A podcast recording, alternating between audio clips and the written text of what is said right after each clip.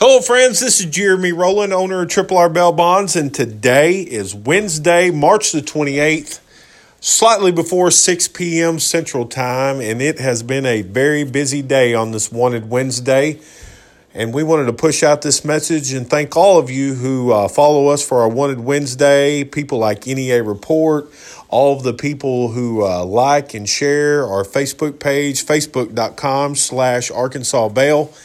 It's a lot of work around here every single day, and professional bail is not what you see on TV. It's a lot of hard work, it's a lot of dedication, it's a lot of phone calls, it's a lot of making sure that our clients and their family and their extended family and their extended friends and their cousins and everybody else knows what's going on so they can make sure to make their court dates and save taxpayers a ton of money. But anyway, the weather is a little let's just use the word unpleasant around the great state of Arkansas right now with all this fog and rain. Regardless of the fact, tomorrow is Thursday, and then the greatest day of the week, Johnny Cash Friday.